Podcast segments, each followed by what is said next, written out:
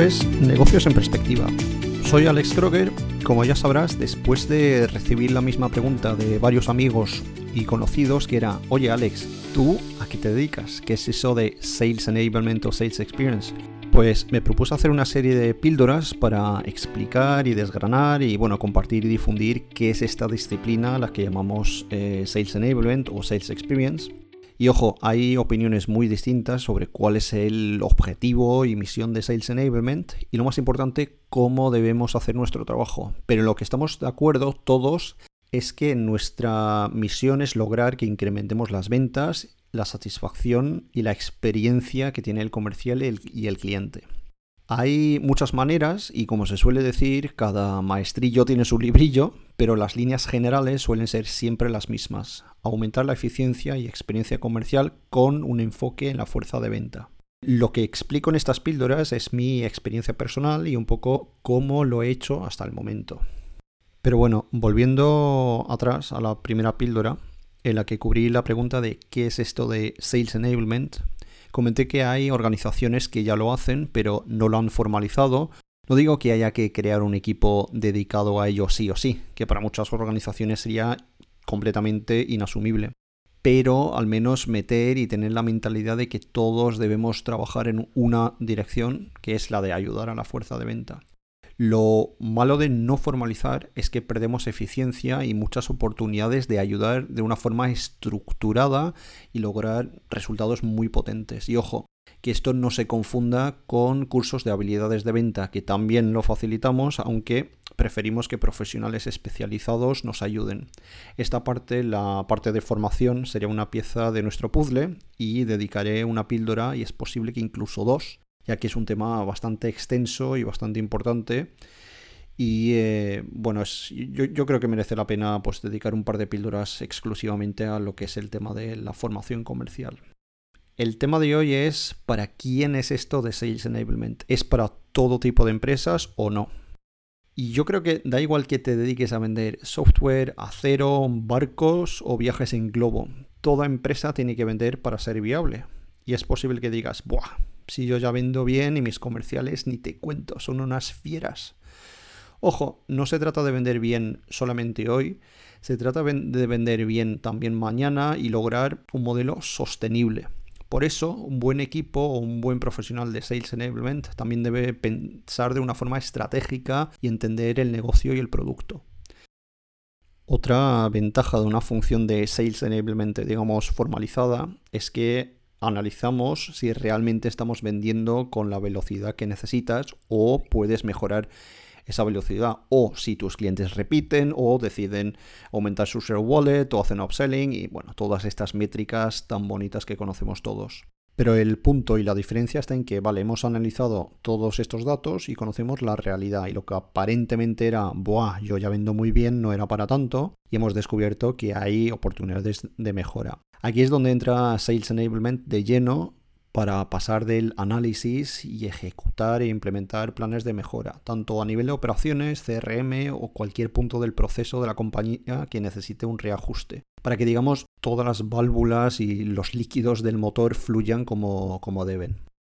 En la primera píldora comenté que hay una creencia de que esto es exclusivamente de los ejecutivos o los sales managers, pero el papel y la diferencia que juega Sales Enablement es que utilizamos un modelo de trabajo concreto para atajar un problema muy concreto. Esto no es, de hecho es todo lo contrario, un trabajo de lobo solitario.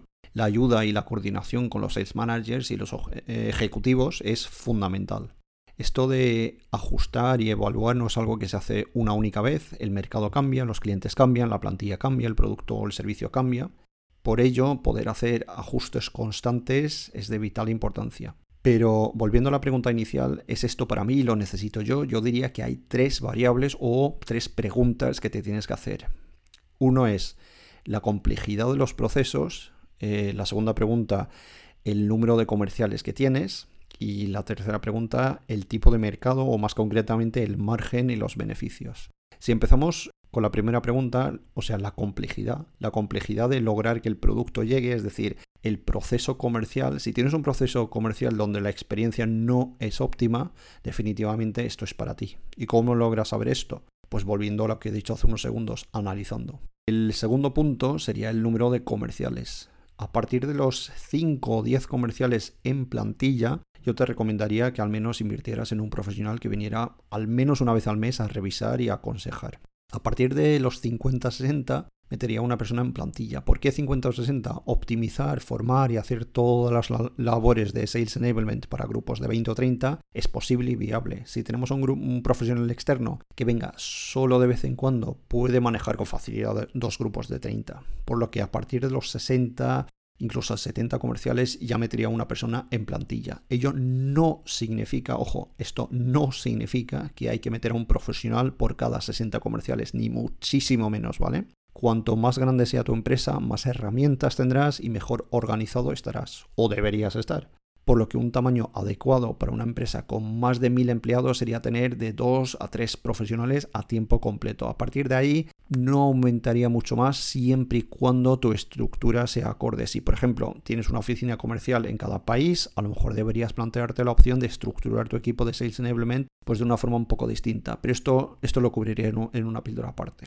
A partir de los 150 comerciales evaluaría pues ampliar el equipo en una o dos personas y vas a decir, ostras, otras dos nóminas, si esta gente no vende, ya, pero sí pueden marcar la diferencia entre que tus comerciales vendan mucho más y de forma indirecta, es decir, es una inversión y con un retorno muy bueno. ¿Cuánto me va a hacer este profesional o profesionales hacer vender? Bueno, eso depende de muchas variables que también lo intentaré cubrir en otra píldora. Y vamos con la tercera pregunta, que es la del tipo de mercado, producto y, bueno, como he dicho más concretamente, el margen y los beneficios. No todos los mercados, productos o servicios ni clientes se portan de la misma forma ni tienen las mismas expectativas. Es decir, si trabajas con artículos donde o bien tienes un margen decente, pero vendes pocas unidades a pocos clientes, quieres estar seguro de que la experiencia tanto para el cliente como el comercial sea óptimo, sin traspiés y que sea todo fluido.